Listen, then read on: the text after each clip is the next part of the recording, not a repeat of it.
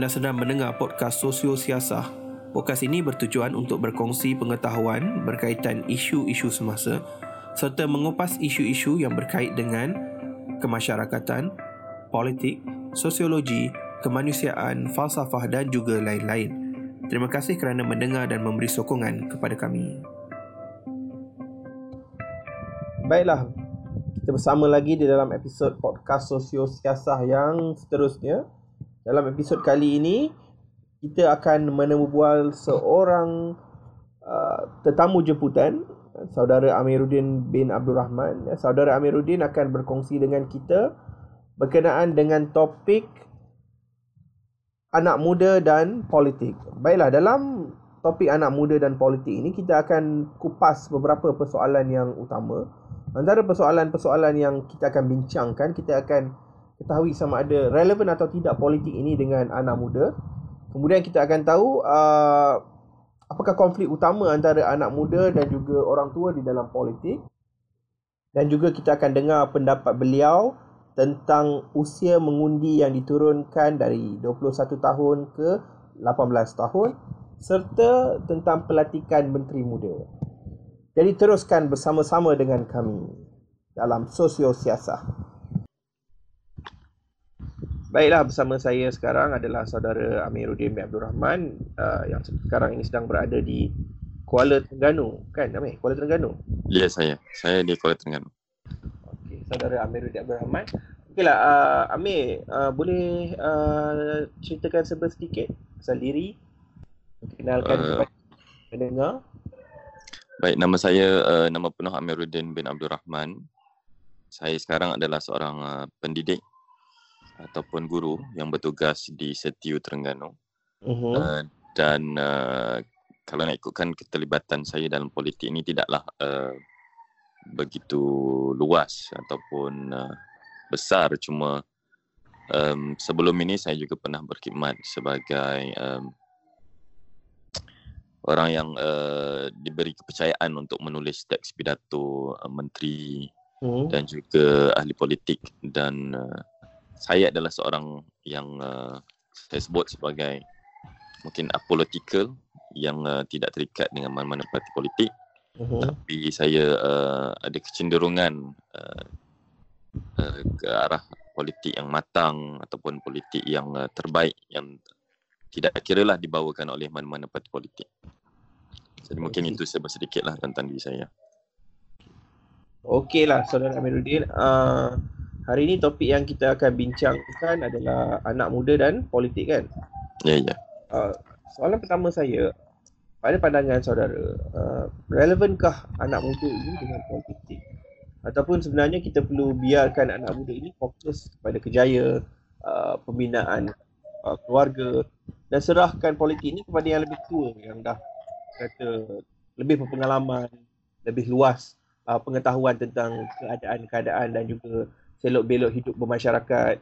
Jadi anak muda dan politik sejauh mana ia relevan?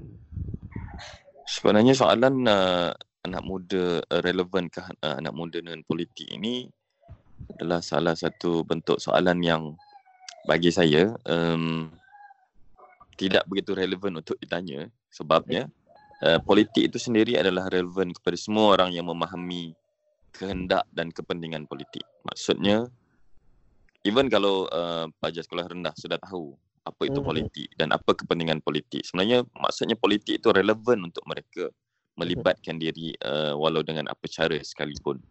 Uh, tidak bermaksud uh, kita perlu uh, anak muda ini perlu Uh, memilih atau mendaftar ke, uh, kepada mana-mana parti politik untuk menjadi ahli tidak semestinya mengambil tahu ataupun uh, uh, melibatkan diri tidak bererti perlu berdaftar sebagai ahli mana-mana parti politik tetapi mereka perlu memberikan sumbangan idea ataupun uh, sumbangan uh, pendapat mereka tentang bagaimana politik ini boleh menyumbang kepada negara ataupun uh, lebih fokus bagaimana politik sepatutnya menyumbang kepada diri mereka. Kerana saya percaya uh, suara anak muda ini sama ada pelajar sekolah ataupun universiti, uh, idea mereka ini diperlukan untuk uh, kesinambungan politik yang lebih matang dan politik yang memberi kesan yang lebih besar buat uh, mereka sendiri. I see. Uh, ah, bercerita tentang politik yang matang tu kan. Uh, mungkin saudara Amiruddin ada pandangan tentang apa itu politik matang, apa I mean uh, definisi kepada saudara Amiruddin sendiri.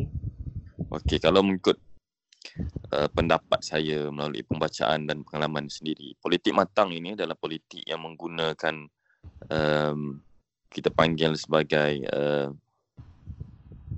pemikiran yang uh, logik ataupun uh, sesuatu yang tidak taksub ataupun uh, kita tidak rigid menyokong pihak tertentu mengikut parti semata-mata ataupun mengikut individu semata-mata.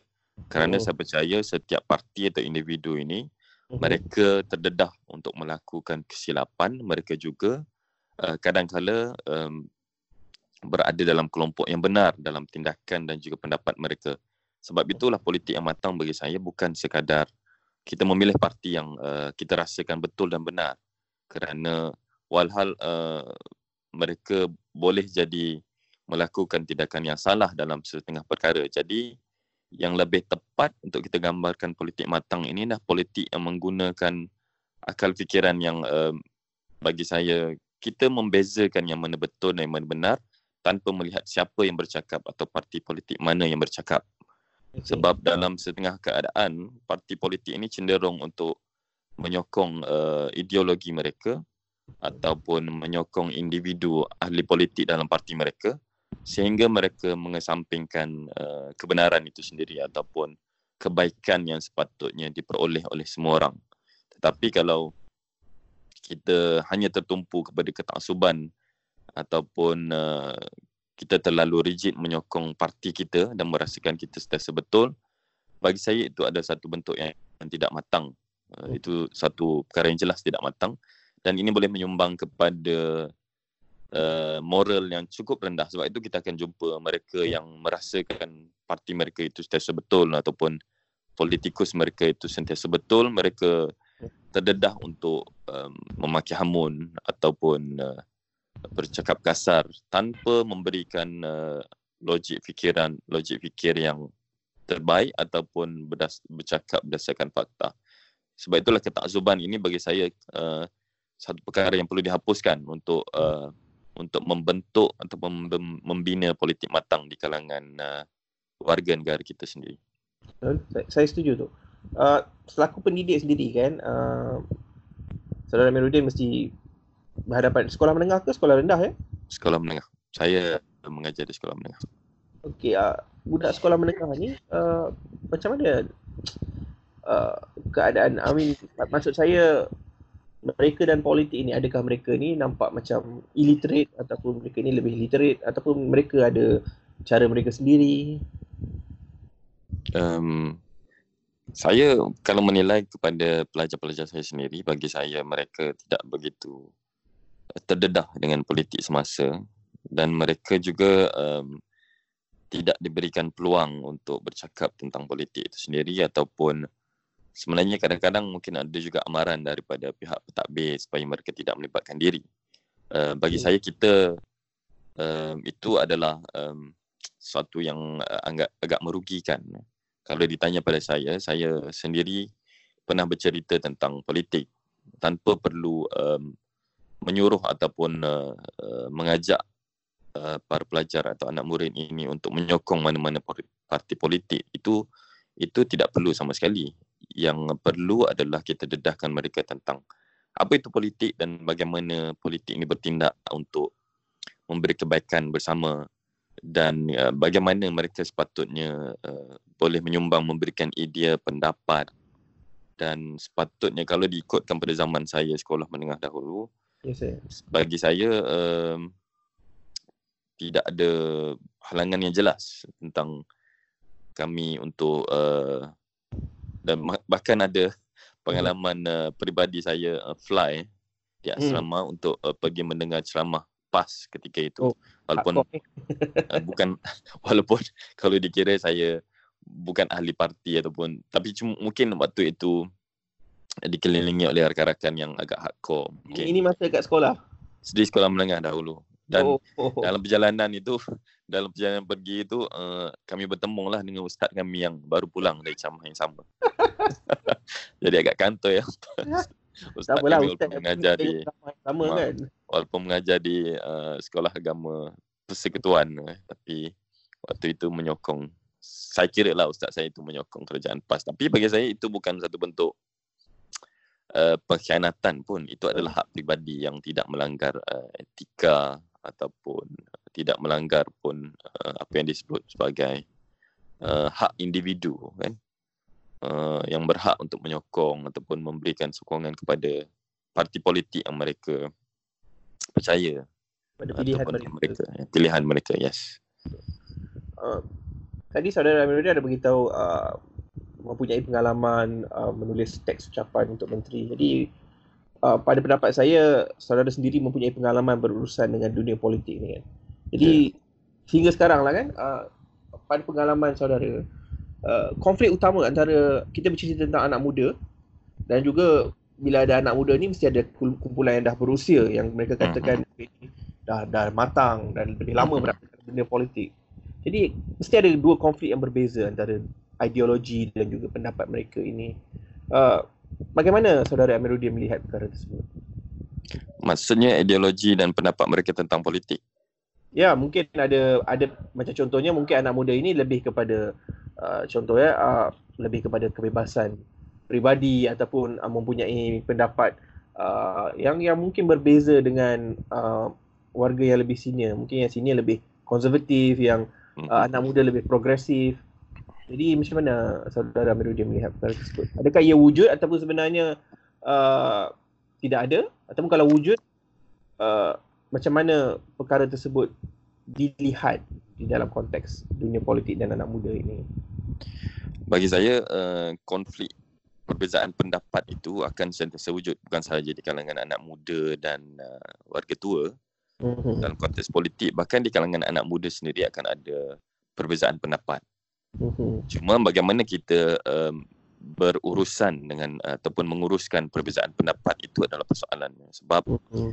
kalau kita lihat uh, di media sosial kadang-kadang membimbangkan saya sebagai pendidik pun melihat itu sebagai satu membimbangkan bila um, perbezaan pendapat ini tidak di, tidak diurus dengan baik uh, contohnya bila ada perbezaan pendapat tentang tindakan setengah politikus Mhm. uh, mereka akan mula mengeluarkan uh, bahasa kesat untuk menyokong tindakan mereka ataupun membantah tindakan pihak lawan itu bagi saya bukan uh, bukan bahkan sepenuhnya salah dari segi menguruskan perbezaan konflik uh, sorry perbezaan pendapat ataupun konflik uh, Mhm. yang berlaku seperti itu sebab itulah um, bagi saya yang lebih utama adalah uh, kita perlu mendidik anak muda bahkan um, generasi yang lebih tua ini untuk pertama sekali adalah menerima bahawa kita akan berbeza pendapat. Itu yang Mhm. pertama. Uh, dan kita tidak akan ada um, kelompok manusia yang semua bersetuju dengan kita ataupun kita ke, tidak akan ada kelompok yang bersetuju dengan semua orang. Uh, maksudnya akan tetap ada perbezaan pendapat. Tak kira tak kira lah berbeza umur ataupun sama umur. Bahkan kita dengan uh, golongan uh, ibu bapa kita sendiri mungkin dalam setengah perkara berbeza pendapat. Mhm. Cuma bagaimana kita menguruskan pendapat dan mencari titik persamaan supaya um, uh, berlaku win-win situation ataupun situasi menang-menang. Maksudnya tidak akan ada pihak yang um, merasakan um, berlaku pengkhianatan ataupun berlaku kurang ajar.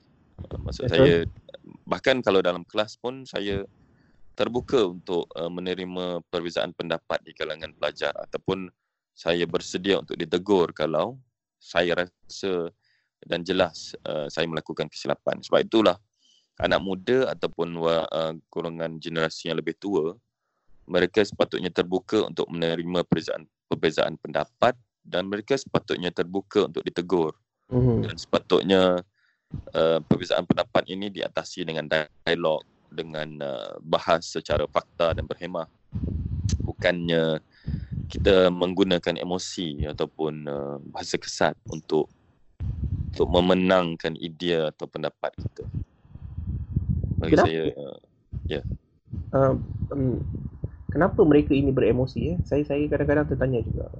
maksudnya uh, anak muda ataupun Tak golongan tak suka. muda ke, tapi kalau dalam konteks ni kita cerita tentang anak muda lah. Okey. Kalau anak muda ini mereka uh, saya rasa antara kelemahan kita adalah kita tidak uh, bantu mereka untuk menguruskan emosi ataupun uh, tidak bantu mereka untuk berfikir dengan logik, berfikir secara berhemah uh, dan uh, kalau kita fikirlah uh, golongan anak muda ini adalah golongan yang orang kata darah Panas. darah darah panas yes dan uh, mereka cenderung untuk me, membawa bersama emosi ketika mengutarakan pendapat atau idea sebab itu kalau kita tengok uh, banyak juga yang berlaku seperti uh, gelombang politik gelombang kebangkitan politik Arab Spring contohnya Hmm. Ataupun uh, sejarah-sejarah sebelum ini seperti uh, kalau kita masih ingat uh, tunjuk perasaan yang berlaku di apa tu di China tahun Hmm. 86 di Tiananmen Square Hmm, betul. semuanya uh, kadang-kala dipengaruhi dengan emosi yang cukup kuat di kalangan anak muda Hmm, ataupun uh, di ketika berlaku di Arab Spring di uh, di mana? Bermula di Tunisia kalau tidak silap saya. Um, se, semuanya selain daripada pendapat dan idea mereka untuk perubahan mereka juga dipengaruhi oleh emosi. Dan bila dipengaruhi oleh emosi ni dia memberi tindakan uh, kekerasan lah. Maksudnya dia akan melibatkan um, fizikal kekerasan dan memang kita tidak boleh elak lah sebab anak muda memang begitu sikapnya mereka sangat berkobar-kobar mereka Hmm. lebih agresif berbanding golongan tua jadi Itu yang sampai fly tu. Ya. Yeah. Jadi uh, saya fikir dan kira uh, perkara ni tidak boleh dihalang sepenuhnya. Hmm. Cuma kita boleh uh, uh, membantu mereka lah. Contohnya kalau ditanya tentang uh, menurunkan umur uh, kelayakan mengundi daripada 21 ke 18. Saya kalau secara peribadi saya bersetuju dengan uh, perkara ini sebab kita selalu menuding jari kepada anak muda kan mereka sibuk dengan TikTok, dengan media sosial. Hmm. Maksudnya kita selalu mengatakan mereka tidak matang tapi uh, kalau kita fikirkan sebenarnya kematangan ini bukan kita berharap mereka uh, bergerak ke arah atau ke, ke daerah matang itu. Sepatutnya kita bawakan daerah matang itu kepada mereka. Dan Hmm. uh, usaha untuk menurunkan undi 18 tahun ini maksudnya adalah satu usaha untuk membawa daerah matang itu ke dalam kelompok mereka. Supaya sebab manusia ini uh, kita pemikiran kita uh, penglibatan kita ini terhad. Kalaulah kita sentiasa ataupun banyak fokus pada satu perkara kita kadang-kadang tidak akan dapat fokus lagi pada perkara lain betul? Kemudian kalau kita uh, libatkan politik ini dalam diri anak muda ini maksudnya mereka akan kurangkan saya percaya akan kurangkan libatkan diri dengan TikTok ataupun perkara-perkara yang uh, kurang berfaedah ataupun memang tidak berfaedah. So ini adalah usaha yang baik bagi saya. Kalau kita uh, kaji pun kalau kita tur berjaya turunkan ini 7.8 juta pengundi baru Oh, kita akan peroleh untuk uh, pilihan raya akan datang. Maksudnya mereka mempunyai kuasa dan juga suara untuk uh, memilih siapa yang mereka percaya. Dan ini sebenarnya memberi kesan kepada kerajaan pemerintah ataupun pembangkang Hmm. untuk mendengar suara anak muda dan uh, mereka sepatutnya bertindak um, buat apa yang anak muda perlukan, mahukan supaya ialah mereka boleh uh, mendapatkan undi mereka. Jadi saya kira dan fikir secara peribadi usaha ini adalah usaha yang sangat bagus. Bahkan sebenarnya sudah banyak negara lain yang menurunkan uh, kelayakan mengundi kepada 18 tahun kan. Hmm. Cuma kita agak terlambat lah. Bagi saya ini satu usaha yang perlu disokong dan dipersetujui oleh kita semua. Uh, cuma saya saya tertanya juga eh, sebelum kita ke soalan yang seterusnya. Sebab katakanlah kita nak didik anak muda ni di sekolah kan. Sekarang ni mungkin jadi isunya pula nanti ada pihak yang kata uh, uh, tak masuk silibus lah, nanti ada masalah dengan nak nak nak, nak kejar silibus. Jadi hmm. saya tertanya juga macam method yang yang terbaik lah, bukan nak kata terbaik tetapi yang sesuai untuk menerapkan kefahaman politik ini di sekolah. Baik, uh, soalan yang baik ya, Mereza bagi saya kita mungkin tidak akan ada silibus ataupun topik khas yang membincangkan tentang politik. Uh-huh. Tapi uh, sebenarnya mereka boleh didedahkan dengan politik ini dalam uh, persatuan ataupun kelab. Uh-huh. Bahkan ketika sesi pemilihan sesi pemilihan AJK ataupun uh, uh, perbincangan aktiviti sebenarnya mereka sudah boleh dilibatkan ataupun didedahkan dengan politik itu sendiri sebab uh, ada similarity ataupun persamaan uh, tentang mengundi pemimpin mereka ini dengan pilihan raya kita sendiri. Sebab tidak ada tidak jauh bezanya. Kita bercakap tentang suara majoriti ya. Untuk memilih pemimpin uh, AJK dalam Persatuan Kelab juga dengan suara majoriti yang memilih politikus ataupun memilih parti memerintah negara. Jadi sebenarnya benda perkara ini boleh dilakukan. Uh, walaupun tidak secara uh, bersistem ataupun bersilibus. Bahkan sebenarnya kita ada dalam pendidikan sendiri adalah nilai nilai murni yang merentas kurikulum. Uh-huh. Maksudnya uh, kita boleh selitkan nilai-nilai seperti uh, patriotisme, bertanggungjawab memilih uh, dalam pilihan raya ini dalam apa saja topik yang sesuai dalam apa uh-huh. jua subjek di uh, yang diajar dalam kelas. Mm-hmm. Maksudnya nilai-nilai murni ini juga adalah nilai-nilai yang merangkumi uh, keperluan seorang anak muda ataupun keperluan seorang warga negara sebagai rakyat yang berhak untuk memilih. Antara lainnya macam sebut tadi nilai patriotisme itu ataupun nilai tanggungjawab ataupun uh, juga uh, nilai-nilai lain seperti perpaduan ataupun uh, bertolak ansur semua tu nilai-nilai ini uh, sebenarnya punya perkaitan yang jelas tentang uh, politik dan juga boleh diselitkan dalam silibus ataupun dalam uh, yes dalam uh, pengajaran dalam kelas. Okey. Baiklah, uh, okeylah. Ini saya rasa ini isu antara isu yang selalu dibincangkan juga lah kan.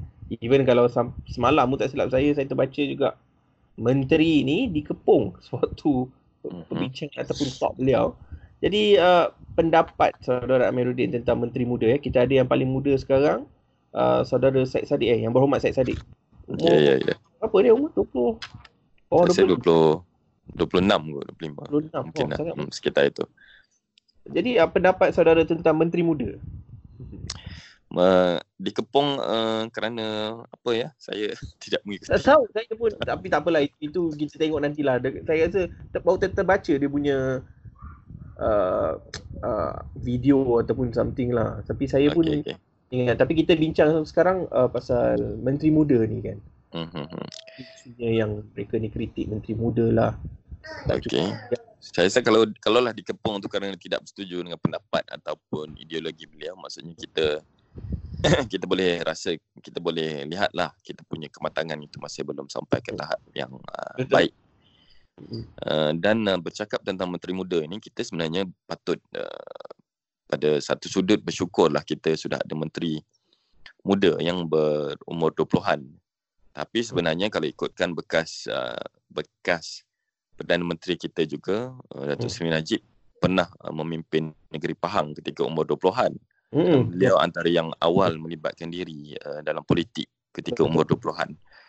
Hmm. Cuma kita agak ter ke belakang kerana kita baru ada menteri ataupun pernah ada menteri besar yang umur 20-an ataupun yang muda. Eh. Tapi hmm. kalau negara-negara lain eh, seperti uh, New Zealand, eh, Jacinda Ardern itu hmm. baru berumur 40 tahun. Hmm, muda. Kemudian kita ada Perdana Menteri Ukraine uh, Oleksiy Honcharuk kalau betul pelawak. sebutannya baru berumur 36 tahun. Ini Perdana Menteri maksudnya uh, ketua negara dan juga kita ada uh, Sanna Marin daripada uh, Finland yang terbaru. Perdana Menteri Finland yang baru berumur 35 tahun. Hmm. Dan yang termuda sekarang ini uh, kita ada Sebastian Kurz iaitu Chancellor Austria hmm. yang berumur 34 tahun. Maksudnya uh, kalau ditanya pada saya, yang lebih tahu tentang keinginan dan keperluan anak muda adalah anak muda itu sendiri. Hmm. Sebab kita hidup dalam uh, dunia ataupun generasi yang berbeza.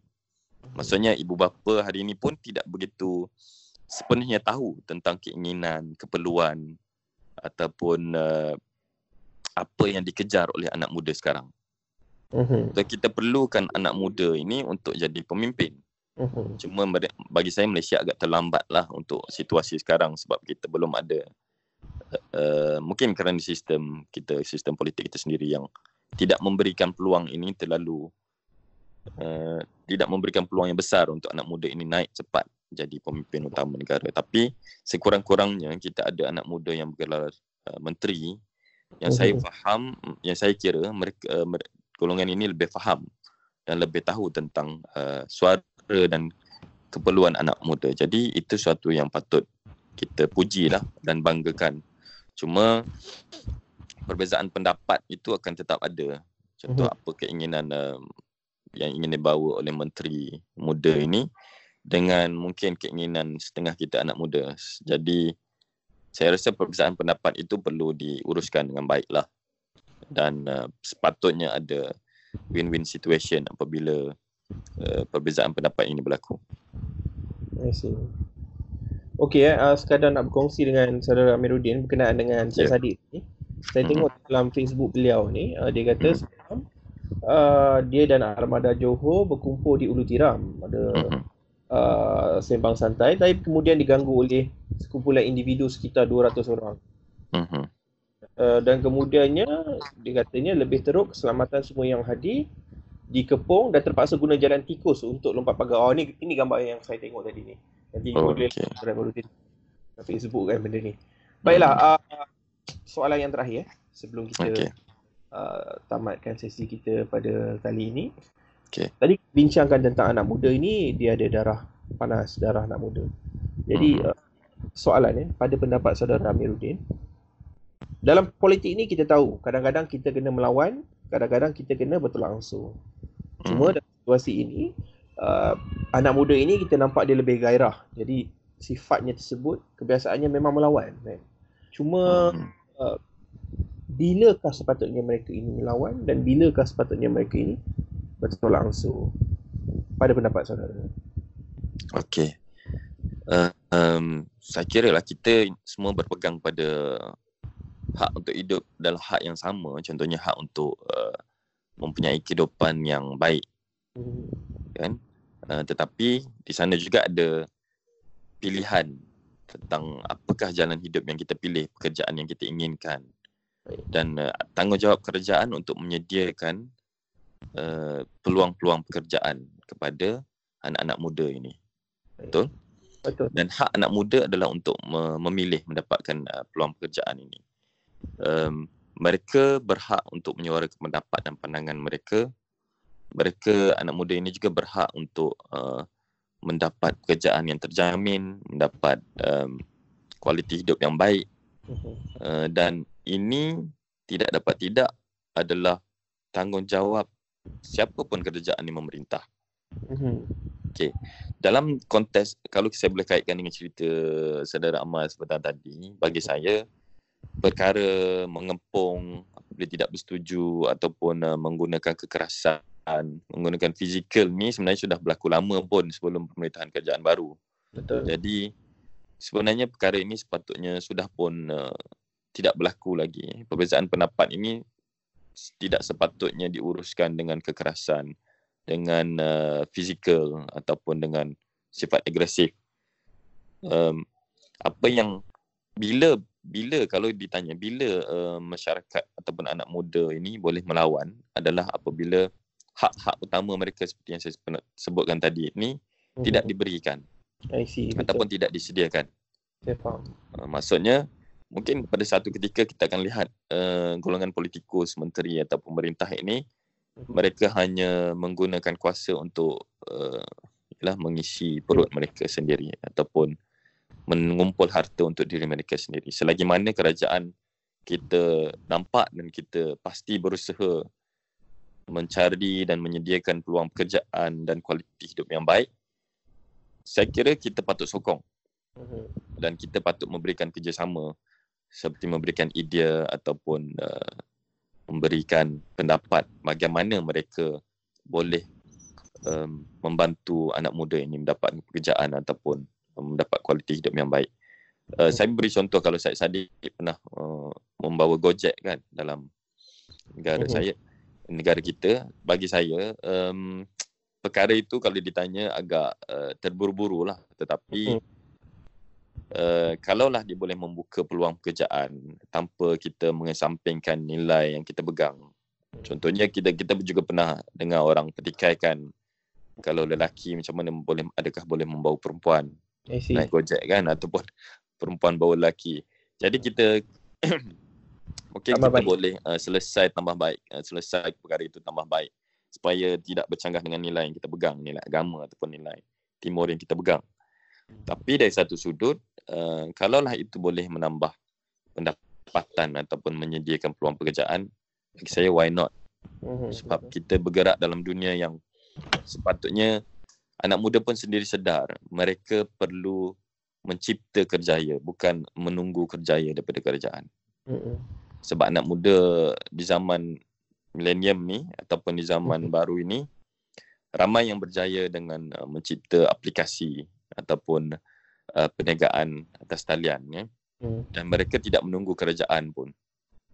Mereka mencari peluang itu dan mereka mencipta kerjaya itu sendiri. Bahkan mereka mencipta kerjaya untuk diri dan orang lain. Bukan menunggu hmm. semua benda daripada kerajaan. Hmm. Tapi tetap kita kena tetap faham dan uh, tetap berpegang adalah menjadi tanggungjawab kerjaan untuk berusaha menyediakan semua itu dan dalam masa yang sama anak muda juga tidak boleh sekadar berpeluk tubuh dan menunggu. Maksudnya mereka juga perlu keluar daripada zon selesa mereka dan uh, berusaha untuk mencipta bukan sekadar menunggu dan uh, menunggu terus menunggu.